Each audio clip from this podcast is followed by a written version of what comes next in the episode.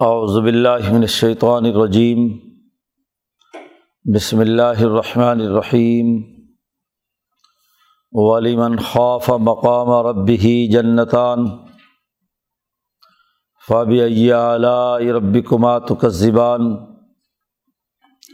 ذواتا افنان۔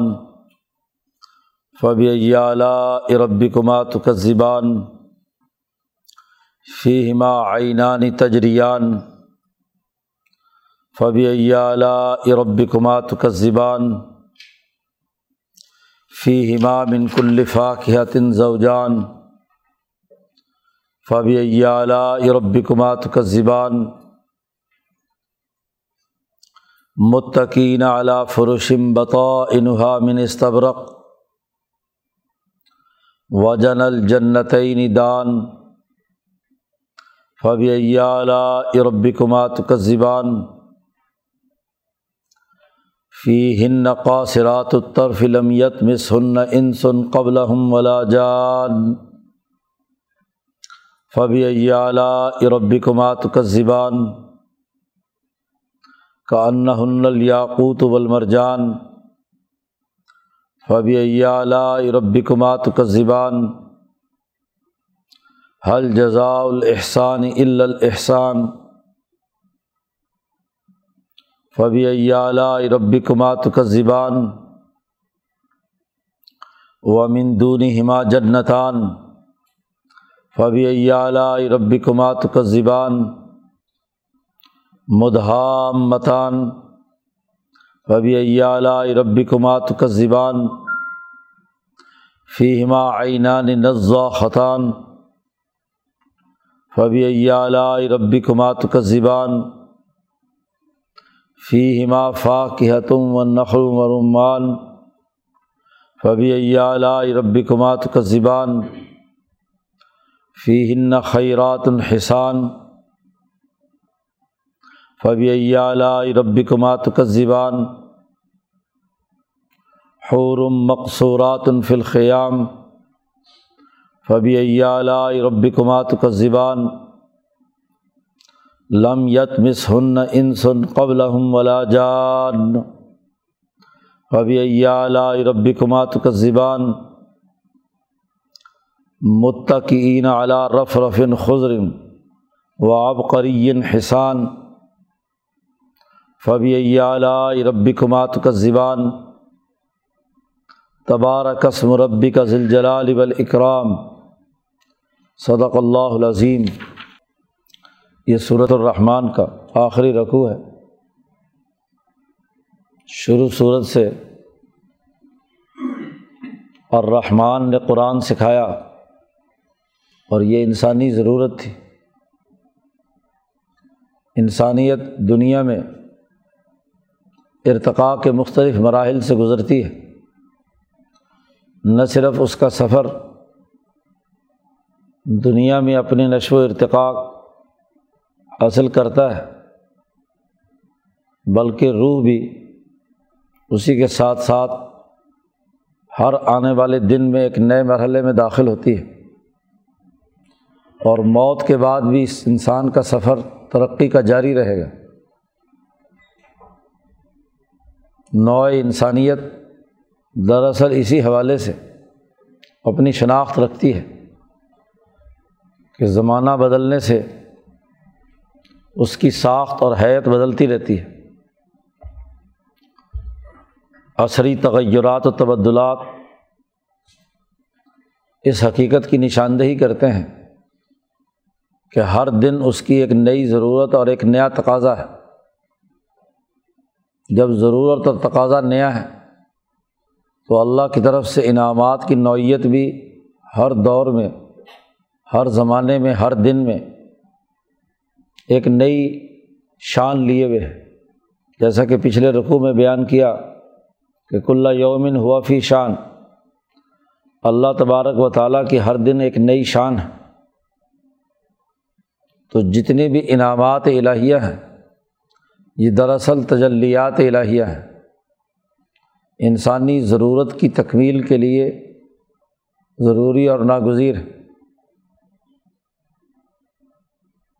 اس صورت کا جو مرکزی نقطہ ہے، وہ یہ کہ انسان اس رب تبارک و تعالیٰ کا خوف اپنے دل میں پیدا کرے۔ حضرت سندھی رحمۃ اللہ علیہ نے اسی لیے اس صورت کی تشریح میں سب سے پہلے اس آخری رقوع کو مرکزی اور محوری قرار دیا ہے کہ خوف ذات باری تعلیٰ کا جس کے ذریعے سے اس کی ضروریات اور احتیاجات کی تکمیل ہو اور اللہ کی تجلیات کا وہ مستحق بنے۔ اس لیے یہ جو آیت مبارکہ ہے اس رقوع کی پہلی، کہ ولیمن خوف مقام ربی ہی جنتان، کہ وہ آدمی جو اپنے رب کے مقام سے ڈرا، جس پر اپنے رب کے سامنے کھڑے ہونے کا ڈر اور خوف غالب رہا۔ اس کے لیے دو باغات ہیں، دو جنتیں ہیں۔ جنتان۔ گویا کہ انعامات الہیہ کا بنیادی جو اثر ہونا چاہیے وہ یہ کہ رب تبارک و تعالیٰ کے بلند ترین مقام کی اہمیت کو سمجھا جائے۔ اس لیے صورت کا اختتام اس کے ساتھ جڑا ہوا ہے۔ تمام انعامات کا تذکرہ کر کے کہا تبارکس مربی کا ذیل والاکرام۔ اللہ تبارک و تعالیٰ جو بہت زیادہ عظمتوں والے اور بہت اونچا مقام رکھتے ہیں۔ ساری برکتیں اسی ذات کے ساتھ وابستہ ہیں۔ اس کا نام بھی بہت برکت والا ہے۔ تیرے رب کا نام بہت ہی بابرکت ہے، وہ رب جو ذیل جلال والاکرام۔ اب اللہ کی عظمت، اس کی حیبت و جلال کا انسان کے اندر پیدا ہونا، اس کی عظمت کو سلام کرنا، ہر ہر مرحلے میں اس کا ڈر دل میں پیدا ہونا، یہ نعمت الہی کا باعث بنتا ہے۔ ایک خوف وہ ہوتا ہے جو دہشت زدگی پیدا کرتا ہے، سزا کے طور پر ہوتا ہے۔ اور ایک خوف وہ ہے جو کسی کی عظمت کو سلام اور احترام کے طور پر ہوتا ہے۔ ماں باپ کا خوف ہوتا ہے لیکن محبت کے ساتھ۔ اور وہ محبت اور چاہت ان کی عظمت کو سلام بھی کرتی ہے اور ان سے مزید رحمت اور شفقت کا تقاضا بھی کر رہی ہوتی ہے۔ اور کسی دشمن کا خوف، چور اور ڈاکو کا خوف انسان پر دوسرے انداز کا ہوتا ہے۔ تو یہاں جس خوف کا تذکرہ ہے ذات باری تعالیٰ کے سامنے، وہ عزت، احترام، محبت، چاہت اور دل کی خوشی اور رضامندی کے ساتھ کہ دل اس ذات باری تعالیٰ کی طرف متوجہ ہو۔ اس کے مقام کا خوف انسان پر طاری ہو۔ اس خوف کے اثرات یہ مرتب ہوتے ہیں کہ انسان حیوانی تقاضوں سے دور ہوتا ہے اور اپنے ملکی اور حقیقی مقاصد اور اہداف کو سامنے رکھتا ہے۔ ورنہ ہوتا یہ ہے کہ آدمی اگر کسی بھی کام میں آزاد چھوڑ دیا جائے تو وہ خواہشات کے پیچھے دوڑنے لگتا ہے۔ اصل اپنا ہدف نظر انداز کر دیتا ہے۔ جو کام اس کے ذمے لگایا گیا ہے اس میں غفلت پیدا کرتا ہے۔ سستی اور کاہلی اس کے نفس پر غالب آ جاتی ہے اور اسے کوئی حیوانی خواہشات کی طرف متوجہ کر دیتی ہے۔ تو یہ انسان کی ترقی کے راستے کی رکاوٹ ماحول کا خوف، اساتذہ کا خوف، والدین کا خوف، اس کو اعلیٰ تعلیم اور مستقبل کو بہتر بنانے کے لیے کردار ادا کرتا ہے۔ اور اگر کہیں کی پوچھ پریت نہ ہو تو آدمی صرف کھیلتا کودتا رہے، ظاہری کھانے پینے کی لذات میں مشغول رہے تو وہ کبھی بھی اعلیٰ ترقیات حاصل نہیں کر سکتا۔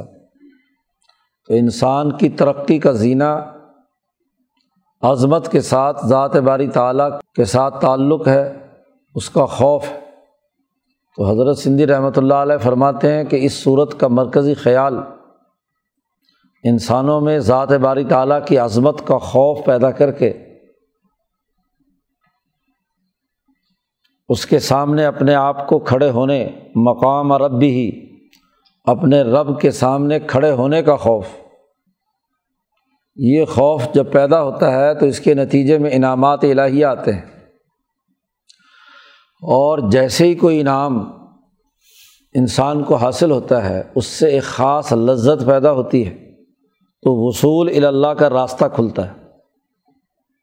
حضرت سندھی رحمۃ اللہ علیہ نے یہ بات بھی واضح کی۔ کہ عام طور پر اس رقوع میں جو جنتوں اور نعمتوں کھانے پینے اور حوروں کا تذکرہ ہے، لوگ اس کو خاص معنیٰ کے اندر صرف جسمانی لذات و خواہشات تک محدود رکھتے ہیں۔ حیوانی تقاضوں کی تکمیل سمجھتے ہیں۔ حالانکہ یہ تمام چیزیں ان میں سے ہر ایک لذت وصول اللہ کا ذریعہ ہے۔ کہ جب بھی انسان کو مجموعی طور پر راحت حاصل ہوتی ہے، تو جس نے یہ راحت بہم پہنچائی ہے، جس ذات نے یہ انعام دیا ہے، تو اس کی یاد خود بخود آئے گی۔ کسی نے آپ کو کوئی گفٹ دیا ہو، کوئی آپ پر احسان کیا ہو اور آپ اس سے استعمال کر کے ایک راحت پاتے ہیں، تو ضرور وہ بندہ یاد آ جاتا ہے۔ کہ اس نے یہ چیز دی تھی، اس نے یہ میرے ساتھ بھلائی کی تھی۔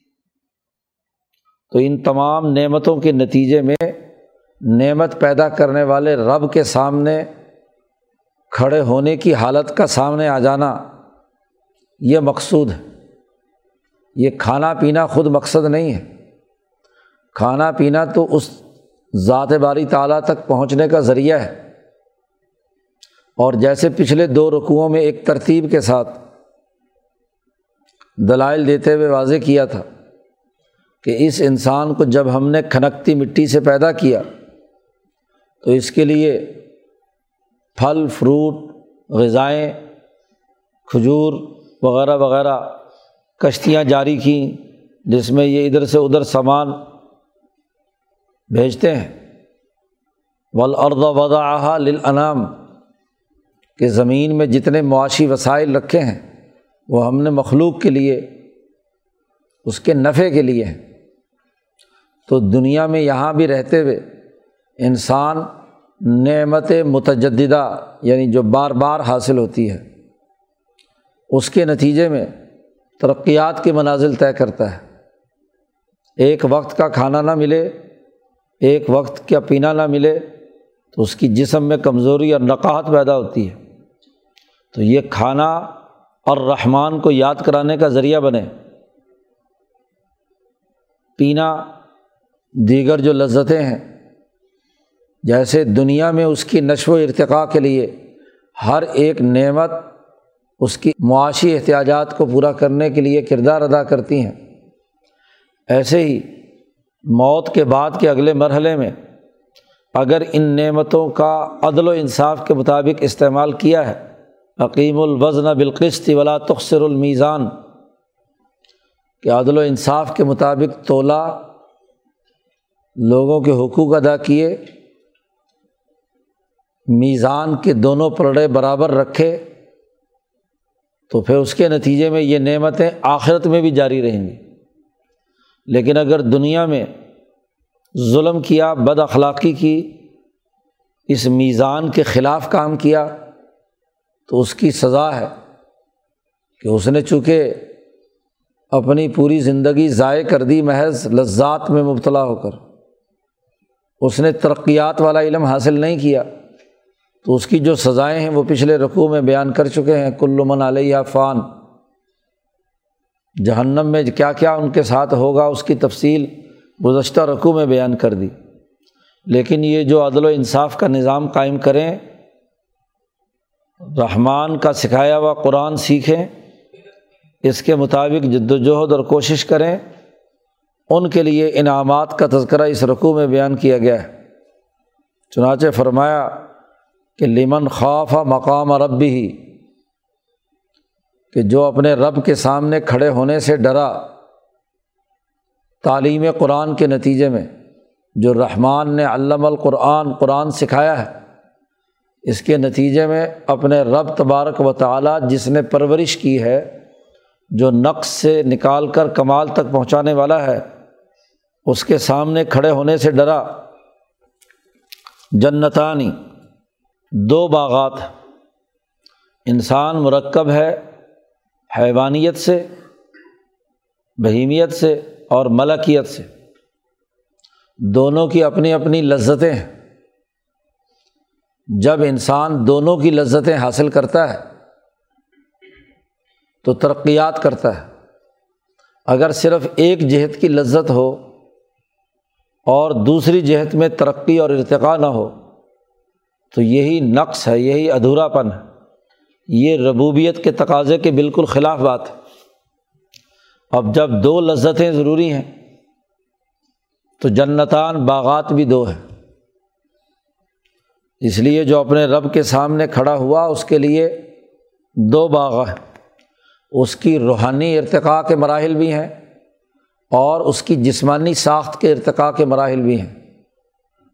مرنے کے بعد انسان کو جسم مثالی دیا جاتا ہے اور جیسے جیسے وہ برزخ کے مختلف مراحل سے گزرتا ہے، ویسے ویسے اس کی مثالی جسم میں بھی ارتقاء پیدا ہوتا ہے۔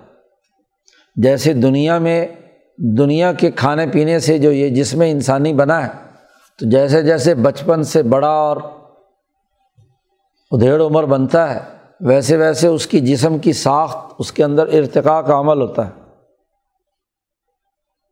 ایسے ہی مرنے کے بعد جو ابھی کل ہی مثلاً مرا ہے، تو اس کا مثالی وجود بہت بچپن کی طرح ہے اور جیسے جیسے اس کا زمانہ گزرتا جاتا ہے ویسے ویسے اس کا مثالی جسم بھی ارتقاء کے مختلف مراحل طے کرتا ہے۔ حشر میں اور اس کے بعد جنتوں میں وہی مثالی وجود مزید اچھی اور عمدہ شکل میں، جس کا ایک مظاہرہ جعفر طیار رضی اللہ تعالیٰ عنہ کے حوالے سے نبی اکرم صلی اللہ علیہ وسلم نے بیان فرمایا کہ میں نے جعفر کو دیکھا کہ وہ جنت میں سبز پرندوں کے لباس میں اڑتے پھر رہے ہیں۔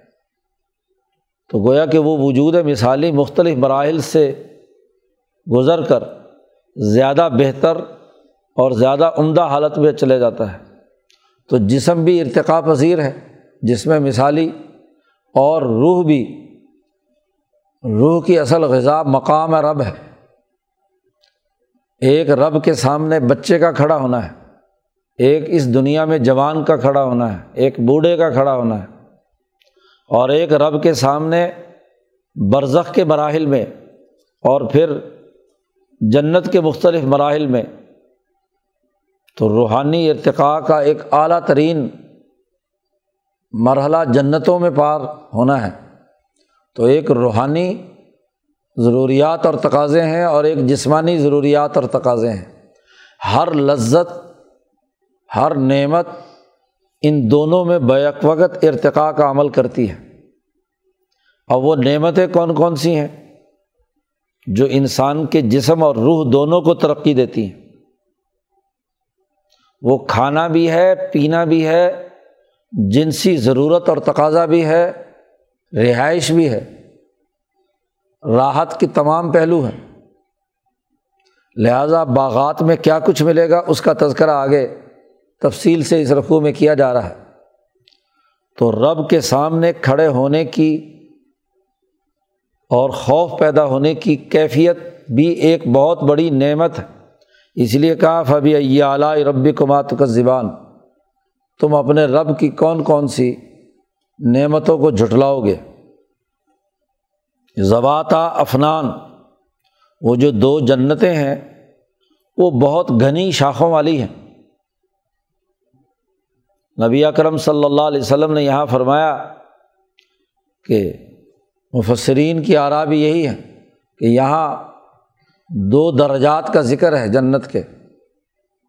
پہلا درجہ مقربین بارگاہ الہی کا ہے، جن کے خوف اور رب کے ڈر کی حالت بہت اونچے درجے کی ہے۔ اور ایک وہ ہیں جو اصحاب الیمین جن نے کہا آگے صورت واقعہ میں تین درجات کا ذکر ہے، دو مومن اور ایک کف کافر۔ اصحاب الیمین اور اسابقون ہر کام میں سبقت لے جانے والے۔ تو سابقین کے لیے یہ پہلے انعامات بیان کیے جا رہے ہیں۔ کہ سابقین کے لیے بھی دو جنتیں ہیں جن کی بہت گھنی شاخیں ہیں۔ افنان فنن کی جمع ہے یا فن کی جمع ہے۔ فنن شاخ کو کہتے ہیں۔ تو بہت گھنی شاخیں اور درخت، انواع و اقسام اور فن انواع و اقسام پر دلالت کرتا ہے۔ تو بہت سی انواع و اقسام ہیں۔ طرح طرح کے کھانے پینے کی چیزیں موجود ہیں۔ فبی اعلی ربی کو ماتک زبان تم اپنے رب کی کن کن نعمتوں کو جٹلاؤ گے۔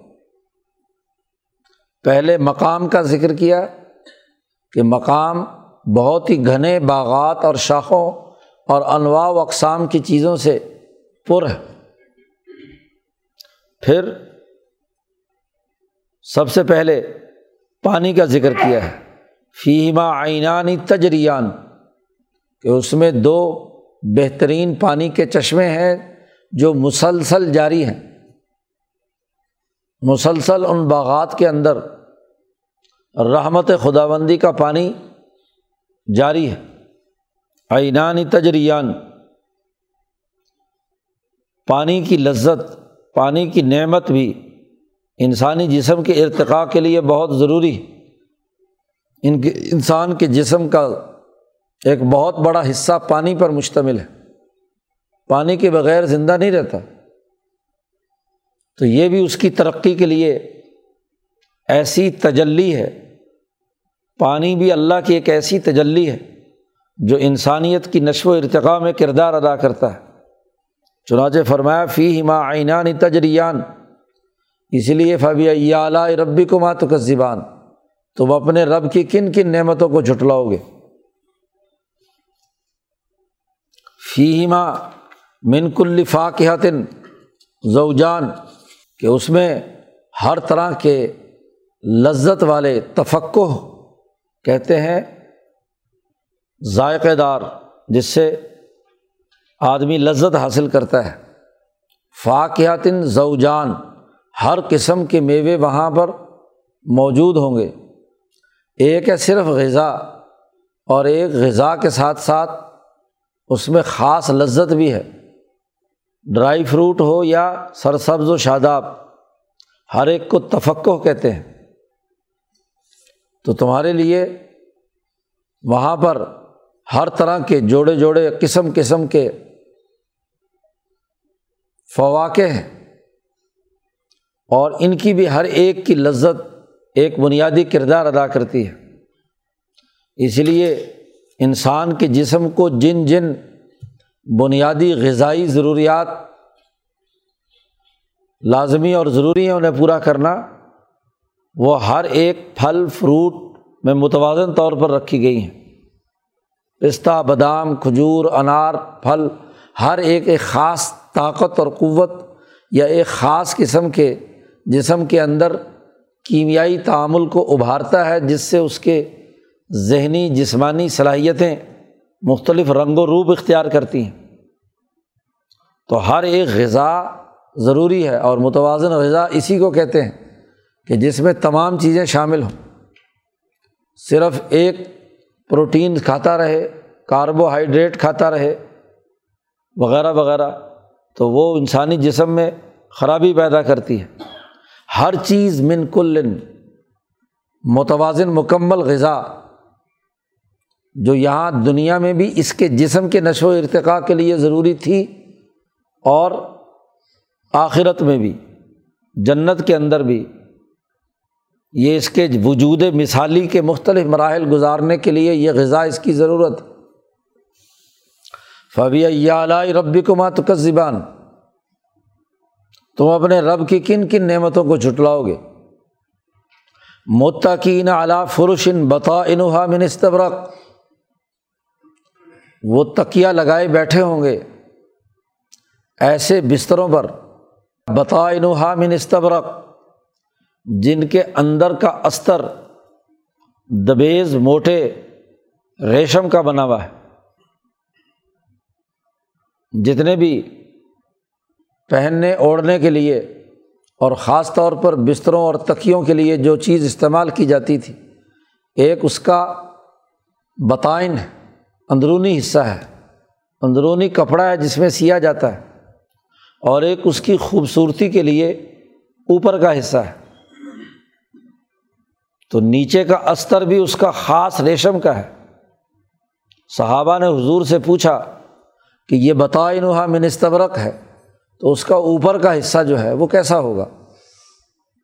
تو نبی کرم صلی اللہ علیہ وسلم نے فرمایا کہ وہ ہیرے جواہرات اور سونے چاندی کا بنا ہوا ہوگا۔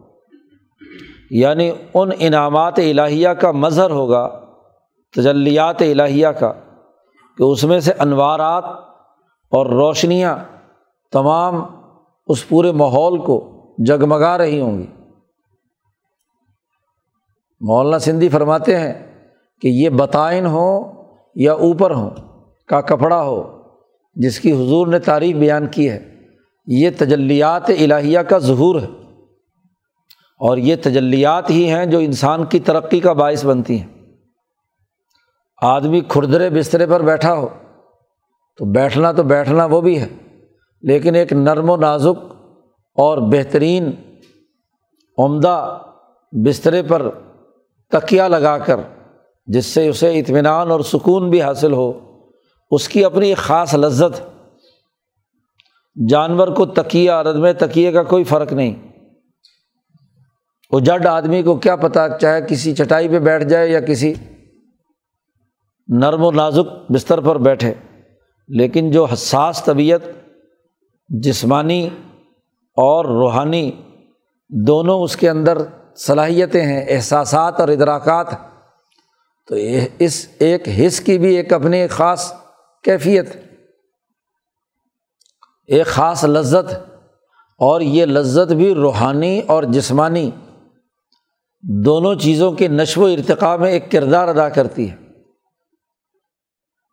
وجن الجنتعینی دان، اور پھر دونوں باغات میں جتنے بھی چنے ہوئے اور منتخب میوہ جات ہیں، وہ انتہائی قریب ہوں گے۔ یعنی جس مقام پر بیٹھے ہوئے ہیں، وہیں ایک درخت اگا جس کی خواہش ہوئی علحم فی ہا مایشتہون جو خواہش ہوئی، کسی کھجور کے کھانے کی، انار کی، سیب کی، کسی اور چیز کی۔ جسم میں ایک طلب پیدا ہوئی، خواہش نام ہے طلب کا۔ اگلے مرحلے میں داخل ہونے کے لیے، تو وہی درخت سامنے، اتنا قریب آ گیا، دان کے بیٹھے بیٹھے ہی اس میوہ کو لے لیا جائے۔ جنل جن دان۔ چنی ہوئی چیزیں جو باغات میں ہیں، وہ انتہائی قریب آ جائیں۔ بالکل جھک کر گویا کہ ہر ٹہنی تمہارے قریب آ گئی۔ اور جو چاہیں اس میں سے استعمال کریں۔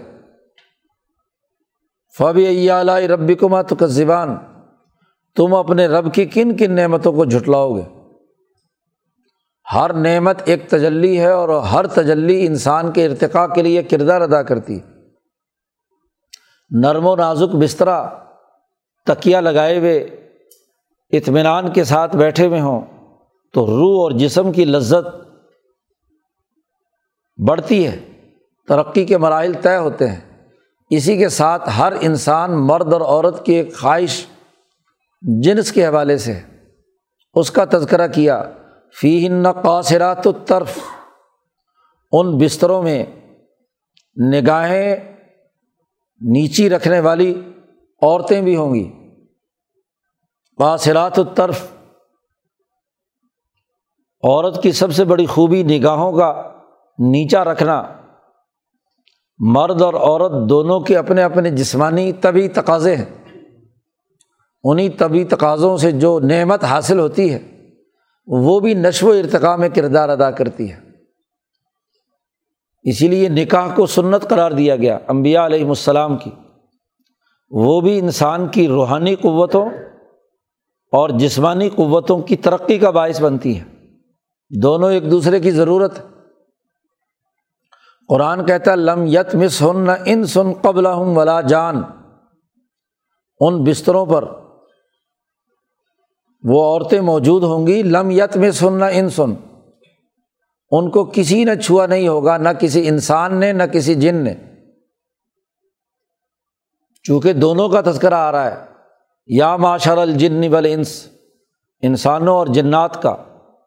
تو جو جنات میں سے معنس ہیں، ان کے لیے کسی جن نے نہیں چھوا ہوگا۔ اور جو انسانوں میں سے عورتیں ہیں، ان کو کسی اور مرد نے نہیں چھوا ہوگا۔ انسان ایسی عورت سے ہی شادی کرنے کو پسند کرتا ہے طبی طور پر۔ ضروریات الگ بات مسئلہ ہے کہ وہ کنواری ہوں۔ ان کو کسی اور مرد نے ہاتھ نہ لگایا۔ اس کی غیرت کا تقاضا، اس کے دلی جذبات کا تقاضا یہی ہوتا ہے۔ اسی کی روحانیت آگے بڑھتی ہے۔ جابر بن عبداللہ رضی اللہ تعالیٰ عنہ نے ایک بیوہ عورت سے شادی کی۔ تو حضور صلی اللہ علیہ وسلم نے فرمایا کہ تو نے کنواری لڑکی سے کیوں شادی نہیں کی؟ تو جابر نے اپنی وجہ بیان کی مجبوری کہ میری سات بہنیں ہیں، ان کی پرورش کرنی ہے، میرے والد فوت ہو چکے، والدہ فوت ہو چکی۔ تو مجھے ایک ایسی خاتون کی ضرورت تھی کہ جو میری بہنوں کو سنبھال سکے۔ جو سمجھدار ہو۔ تو اگر انہیں کی طرح کی کوئی نوجوان لڑکی لے آؤں تو وہ کیسے سنبھالے گی بچوں کو؟ تو حضور نے ان کے اس جذبے کی تعریف کی کہ اپنی خواہش کو دبا کر اپنے گھر کے نظم و نسق اور ضرورت کو پیش نظر رکھا۔ لیکن فطری خواہش انسان کی یہی ہے۔ لم یت میں سن ان سن قبل ہوں ولا جان۔ قرآن کہتا ہے فبی یہ اعلی ربی کو مات زبان تم اپنے رب کی کن کن نعمتوں کو جھٹلاؤ گے؟ عورتیں موجود ہوں، لیکن ان کا حسن و جمال بھی اپنی ایک خاص ترقیات اور نعمت کے طور پر بیان کیا گیا۔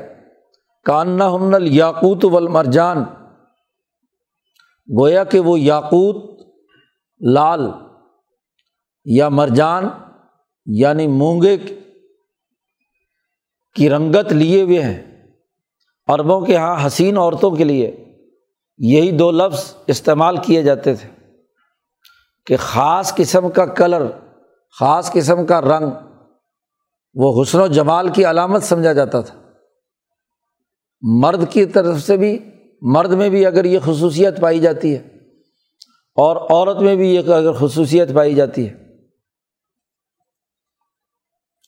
تو یہ اس لذت سے ایک اگلی لذت ہے۔ ایک نعمت سے اگلی نعمت۔ تجلیات الہیہ میں سے ایک اگلی تجلی ہے۔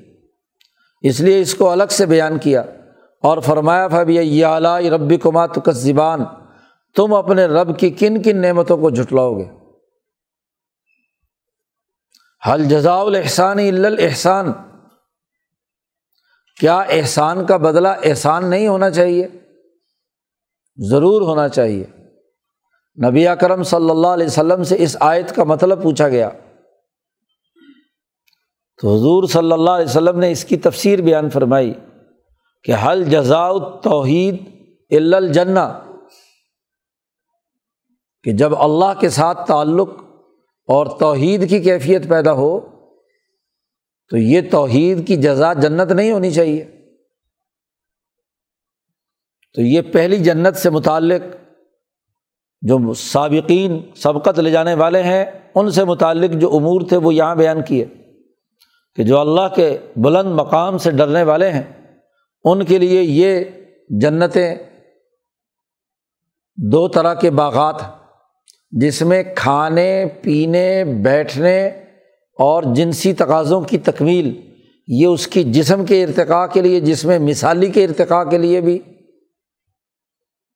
اور اس کے ملکی تقاضوں کی تکمیل کے لیے بھی ضروری اور ناگزیر ہے۔ جسم خرچ ہوتا ہے، اس کے سیلز ٹوٹتے ہیں، نئے سیلز بننے کی ضرورت ہوتی ہے۔ تو غذا بھی ضروری ہے، کھانا پینا بھی ضروری ہے اور مرد اور عورت کا جنسی تعلق بھی اس کے لیے ضروری ہے۔ پرانے فرسودہ سیلز اور فضلات خارج ہوں اور نئی توانائی ارتقاء کے نئے مراحل میں آگے داخل ہو کر ہر آنے والا اگلا مرحلہ اسے حاصل ہو۔ قرآن حکیم نے اس کا تذکرہ کر کے کہا، فبی اعلیٰ رب کو مات کا زبان تم اپنے رب کی کن کن نعمتوں کو چھٹلاؤ گے۔ انسان بڑی متنوع مخلوق، اس کے ارتقاء کا ایک لمبا سفر ہے اور ہر مرحلے کے لیے اللہ نے اعلیٰ اور نعمتیں رکھی ہیں۔ قرآن کہتا ہے امین دونی ہما جنتان۔ یہ اصحاب الیمین یعنی جو لوگ جن کو دائیں ہاتھ میں نامہ اعمال ملنا ہے، مومنین، جن کی حیوانیت اور ملکیت کم درجے کی ہے، تو ان کے لیے دوسری جنت ہے۔ ومن دونی ہما ان دونوں جنتوں سے کم درجے کی دو اور باغ بھی ہیں۔ ان دو باغات کے اندر ان کی حیوانی اور ملکی صلاحیتیں ارتقا پذیر ہوں گی۔ فبی ربی کمات کا زبان تم اپنے رب کی کن کی نعمتوں کو جھٹلاؤ گے کہ جو الاظم ملکیت عالیہ اور بہیمیت شدیدہ اور صفیقہ رکھتے ہیں، ان کے لیے وہ جنتیں اور جو کمزور ہیں کسی بھی درجے میں، بہیمیت کمزور ہے یا ملکیت میں کمزوری ہے، تو ان کی ہمت اور کام کرنے اور ان کے ارتقاء کے سفر کی رفتار بھی ذرا کم ہوگی۔ تو ان کی رفتار کے مطابق، ان کی ضرورت کے مطابق جنتیں تخلیق کی گئیں۔ یہ وہ طبقاتی نظام کی بات نہیں ہو رہی جو ظلم کے ماحول میں پیدا ہوتا ہے۔ جبر سے پیدا کیا جاتا ہے۔ یہ ضرورت کے مطابق کلاس کا جس درجے کا لیول ہوتا ہے، اسی کے مطابق گفتگو ہوتی ہے، تعلیم دی جاتی ہے۔ جو بہت اونچے دماغ ہے ان کے لیے تو اشارے کیے جائیں تو وہ اشارے بھی سمجھ لیں گے۔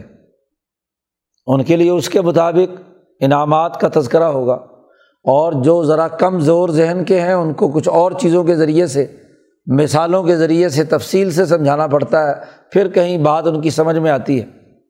یہی حال نعمتوں کا ہے۔ چنانچہ ان کے لیے جو دو باغات ہیں، مدہام متان، گہرے سبز ہیں جیسے سیاہ ہو گئے ہوں۔ سبزہ جب بہت ہی زیادہ رچ ہوتا ہے اور مجموعی طور پر اس سبزے پر نظر پڑتی ہے، تو گویا کہ سیاہی مائل ہو جاتا ہے۔ تو ایسے گھنے سرسبز اور شاداب کہ جو سیاہی مائل ہو گئے، ایسے دو باغات ہوں گے۔ یہ اس کی روح اور جسم کے دونوں کے تقاضوں کے لیے یہ دونوں باغات اللہ نے مقرر کیے ہیں۔ ابھی ربی کمات کا زبان فیما عینان نزا خطان وہاں کہا تھا، چشمے جاری ہیں۔ مسلسل۔ اور یہاں دو چشمے ہیں جو ابلتے ہیں۔ ایک ہے پانی اتنی وافر مقدار میں ہو کہ جاری ہو۔ گویا کہ نہروں کے طور پر پانی جاری ہے۔ اور ایک یہ کہ فوارے میں ابل رہا ہو۔ وقتاً فوقتاً مسلسل پانی نہیں آ رہا۔ جھٹکے مار کر اور فوارے کی صورت میں آ رہا ہے۔ تو فی ماں آئینانی نزا خطان، تو دو چشمے ہیں جو ابل رہے ہیں، فوارہ کو نزاخہ، فوارے کو کہتے ہیں، کہ جو پانی کو بکھیر کر اوپر اچھالتا ہے۔ فبی یہ اعلی ربی کو مات کا زبان تم اپنے رب کی کن کن نعمتوں کو جھٹلاؤ گے؟ فی ماں فاقیتن و نخلوں و رمان وہاں تو ہر طرح کے میووں کا ذکر تھا پہلے والی جنتوں میں۔ اور یہاں بیان کیا فاقیہ بھی ہے، کھجور اور انار بھی ہیں۔ ان باغات کے اندر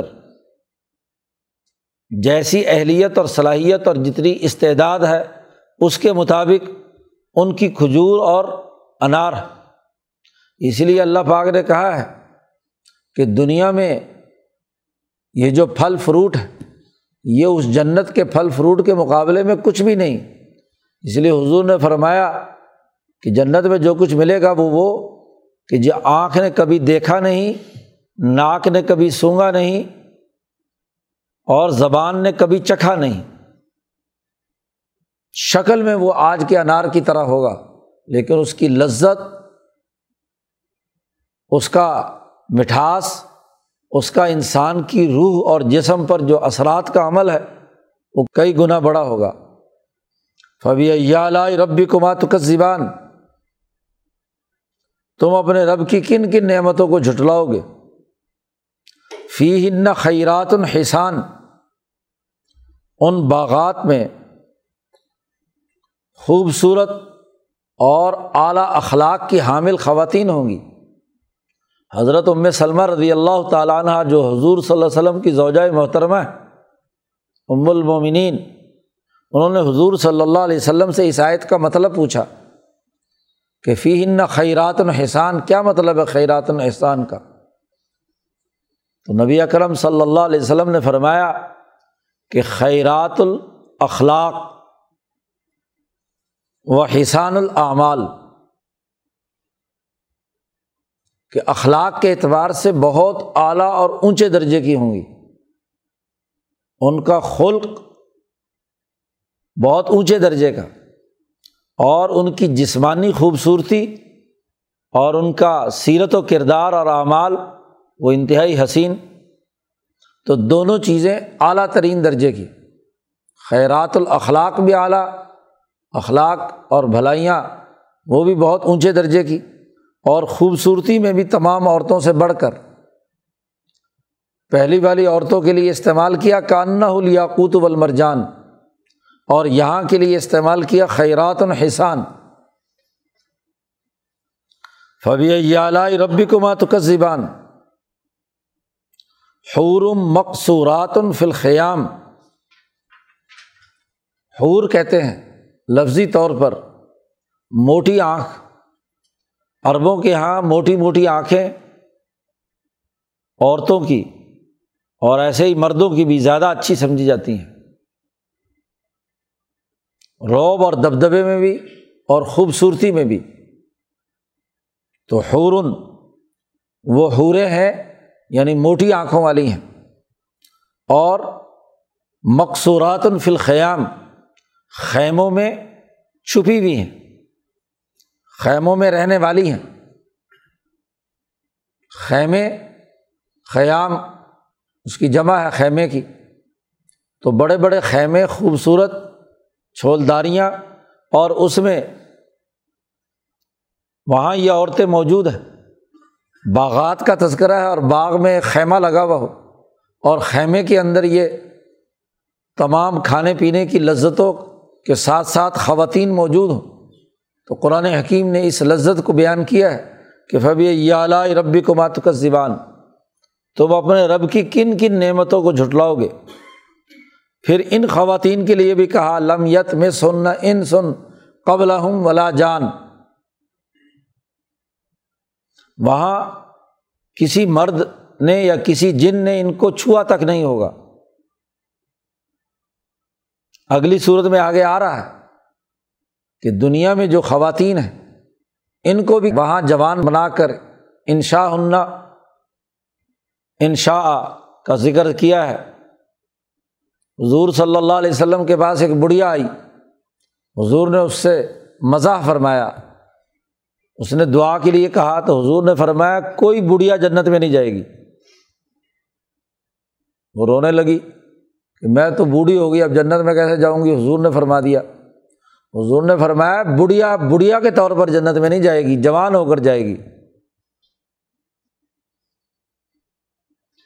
تو وہ بالکل دنیا کی خواتین بھی خود بدل جائیں گی، مکمل طور پر۔ جیسے مرد کا وجود اور جسم جو جنت میں داخل ہونے والا ہے، وہ بدل گیا۔ مثالی وجود ہے تو یہی مثالی وجود ان خواتین کو بھی عطا کیا جائے گا۔ فبی اعلی ربی کو مات زبان تم اپنے رب کی کن کن نعمتوں کو جھٹلاؤ گے؟ متقین اعلیٰ رف رفن خزرن و آب قرین حسان وہ بھی اونچی مسندوں پر جو سبز اس پر سبز و شاداب اس کے اوپر چھولداریاں ہیں، بچھونے ہیں، بسترے ہیں، عمدہ آب قرین حسان۔ عربوں کے یہاں ایک شہر آبقر ہے اور آبقر شہر میں بہت عمدہ کپڑے اور بستروں کی چادریں وغیرہ وغیرہ بنتی تھی۔ تو آبقری کہا جاتا ہے اسے جو اس گاؤں یا شہر سے بنا ہوا لباس ہوتا تھا۔ تو آبقری اسے اس لیے کہا آبقری اور حسان بھی کہ جو ابکر کا بنا ہوا، تو چونکہ ان کی ذہن کے مطابق اس لباس کی جو وضع کرتا اور ساخت ہے، وہ بتلانی ہے۔ یعنی بہت عمدہ، خوبصورت اور نفیس اور قیمتی بنے ہوئے چادریں، لباس، بسترے، بچھونے، اس پر وہ تکیا لگائے ہوئے بیٹھے ہوں گے۔ تو قرآن حکیم نے انسان کی وہی تمام ضروریات جو اس دنیا میں اس کی ضرورت ہے انہیں ضرورتوں کے تناظر میں وہاں جنت میں یہ تمام باتیں۔ کیوں؟ اس لیے کہ وہ ڈرے اپنے رب کے مقام سے ولیمن خوف مقام رب بھی اب یہی اشیا اگر عدل و انصاف کے ساتھ تمام انسانوں میں تقسیم کرنے کا نظام بنایا اللہ کے ڈر اور خوف سے، تو اس کی جسم اور روح دونوں لذت حاصل کرتی ہیں۔ ترقیات کے منازل طے کرتا ہے انسان۔ اور جس میں یہ کیفیت پیدا نہیں ہوئی، صرف اور صرف اپنی جسمانی لذت یا نفسانی تقاضوں کو پورا کرنے کا عمل۔ تو اس کا گویا کہ آخرت کا مرحلہ جو ہے، اس کے اندر جو سزائیں ہیں وہ پیچھے جہنم کی صورت میں اللہ پاک نے پچھلے رقوع میں بیان کر دی اب ہوتا کیا ہے؟ جنت کے بارے میں تصور ناقص بن گیا کہ وہ دنیا میں محض جسمانی لذتوں کے تناظر میں جنت کو بھی دیکھتے ہیں۔ انہیں روحانی لذت کے احساسات اور ادراکات کا پتہ ہی نہیں۔ اس لیے آج کل جو زبان درازی ہو رہی ہے جنت کے خلاف یا حور و قصوروں کے حوالے سے عورتوں کے نام نہاد تبصرے سامنے آ رہے ہیں کہ کیا انسان جنس کا غلام ہے کہ یہاں بھی ہو اور وہاں بھی عورتیں جنسی تقاضوں کی تکمیل کے لیے ہوں؟ تو یہ فضول اور لغ بات ہے۔ دراصل جو ذہنی عیاشی ان کے دماغ میں یہاں موجود ہے کہ صرف اور صرف جسمانی لذتیں ہی حاصل کرنا ہے۔ انہیں جسمانی لذتوں کے تناظر میں جنت کو بھی پیمائش کیا جاتا ہے۔ حالانکہ مقام رب تک ارتقاء کے لیے یہ یہاں بھی ضروری ہے اور وہاں بھی ضروری ہے۔ جنتوں میں حور و قصور کا تذکرہ ذات باری تعالیٰ کے دیدار کے لیے روحانی اور جسمانی ترقیات کے لیے ضروری اور ناگزیر ہے۔ محض جسمانی لذت کے تناظر میں دیکھا جائے تو پھر جیسا کچھ یہاں کی ان حیا باختہ عورتوں کے دل و دماغ میں یا مردوں کے دل و دماغ میں مسلط ہے کہ صرف جسمانی لذت حاصل کرنی اس سے اوپر اٹھ کر میاں بیوی کے جو ایک دوسرے کے روحانی حقوق اور ایک دوسرے کی روح کی تسکین کا عمل یا ارتقاء کا عمل ہے، جو لوگ اس نزاکت کو نہیں سمجھ سکتے وہ جنت کے ارتقاء کے مراحل کو بھی نہیں سمجھ سکتے۔ قصہ گو وائزین بھی اسی تناظر میں جسمانی اور نفسانی لذات کو ابھارنے کے لیے حور و قصور کے تذکرے کرتے ہیں اور جو حور و قصور کا انکار کرنے والے یا جنت کا انکار کرنے والے لوگ اپنے آپ کو لبرل اور روشن خیال بنا کر اور پھر عورتوں کو اس کام کے لیے آگے استعمال کرتے ہیں کہ دیکھو، یہ مرد دنیا میں بھی تمہارا استحصال کر رہے ہیں اور وہاں بھی ان کے لیے ستر ستر ہورے ہوں گی اور یہ ہوگا اور وہ ہوگا۔ اس طرح کے ہاں جی ویڈیو اور آڈیو پیغام آج کل سوشل میڈیا پر پھیلائے جا رہے ہیں۔ تو یہ دونوں طرح کے انتہا پسند ہیں۔ مذہبی انتہا پسند اسے جسمانی اور نفسانی لذات کے ساتھ جوڑ کر حور و قصور کے تمام ایکس ریز جو ہے نا وہ لوگوں کے سامنے رکھتے ہیں، شہوات کو بھڑکاتے ہیں۔ اور دوسری طرف اسی تناظر میں دوسرا رد عمل سامنے آتا ہے۔ بہیمیت اور ملکیت کے دونوں تقاضوں کی تکمیل کے لیے جو انعامات الہیہ اللہ نے دنیا اور آخرت میں رکھے ہیں، اور وہ تجلیات جو انسان کو اس پورے سفر میں ذات باری تعالیٰ کے مشاہدے کے قابل بنائیں گی۔ اس کی طرف کوئی توجہ نہیں حالانکہ ایک مومن، ایک مسلمان، بلکہ نبی کرم صلی اللہ علیہ وسلم کے صحبت یافتہ صحابہ تعبین اولیاء اللہ، علماء ربائین جس مقام پر ہوتے ہیں، تو ان کے پیش نظر تو وہ مقام رب ہے۔ اس لیے جب ان تمام نعمتوں کو مکمل کرنے کے بعد اللہ پاک پوچھے گا کہ بھائی کچھ اور چاہیے۔ کھانے پینے کو سب کچھ مل گیا، حور و قصور مل گئی، مکانات مل گئے، باغات مل گئے، سب کچھ مل گیا۔ تو کچھ اور چاہیے۔ تو انسان کہے گا کہ بس، اور کیا ہے؟ بہت کچھ تو آپ نے دے دیا۔ تو اس وقت اللہ تبارک و تعالیٰ کہ جب ان کے یعنی تمام جسمانی اور روحانی ضروریات کی تکمیل ہو جائے گی اور ان میں یہ استطاعت ہوگی کہ ذات باری تعالیٰ کا براہ راست مشاہدہ کر سکیں۔ جنت کے اس مرحلے سے گزرے بغیر نہیں پیدا ہو سکتی۔ تو اس وقت اللہ پاک اپنا دیدار کرائیں گے۔ اور اس کی لذت باقی تمام لذتوں سے کیا ہے؟ بہت اونچے درجے کی ہوگی۔ نبی اکرم صلی اللہ علیہ وسلم نے فرمایا کہ تم اپنے رب کو دیکھو گے۔ ان کم سترون رب کم کما ترون القمرا تزام منہ فرو یتی ہی کہ جیسے چاند کی چاندنی کو دیکھنے میں تمہیں کسی قسم کا اجتباع کوئی کسی قسم کی تکلیف محسوس نہیں ہوتی۔ ایسے ہی تم ذات باری تعالیٰ، تجلی اعظم کا کیا ہے؟ مشاہدہ کرو گے۔ اس لیے ان تمام نعمتوں کا تذکرہ کرنے کے بعد کہا تبارہ قسم و رب کا تیرے رب کا نام بہت ہی برکت والا ہے۔ بابرکت۔ اس میں رب۔ اور رحمان اس میں رب ہے۔ تجلی اعظم ہے۔ تو انسان یہاں اور اگلے تمام مراحل میں اس تجلی اعظم کے مشاہدہ کرنے کی طاقت اور قوت پیدا کرتا ہے۔ یہ جتنے بھی لذتیں ہیں کھانے، پینے، حور و قصور کی دراصل اس کی صلاحیت پیدا کرنے کے لیے کہ کوئی حاجت، کوئی ضرورت اس انسان کو نہ ہو، مطمئن ہو۔ اور اس وقت مشاہدہ باری تعالیٰ، ذات باری تعالیٰ سے اس کا تعلق قائم ہو۔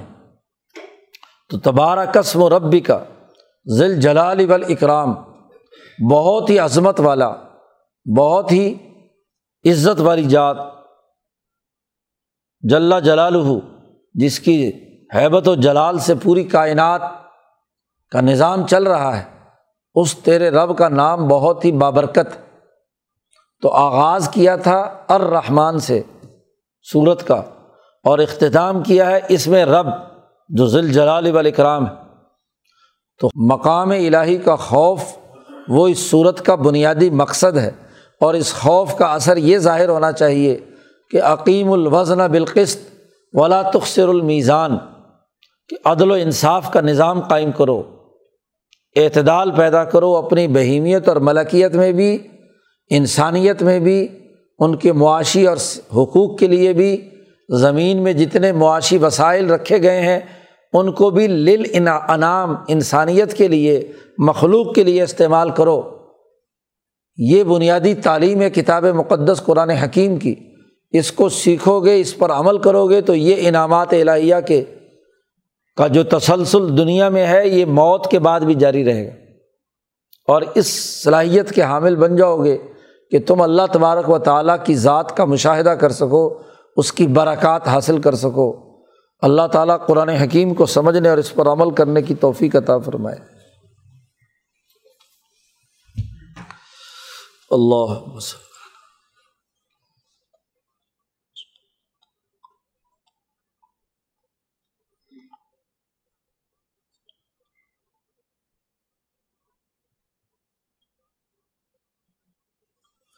اجمعین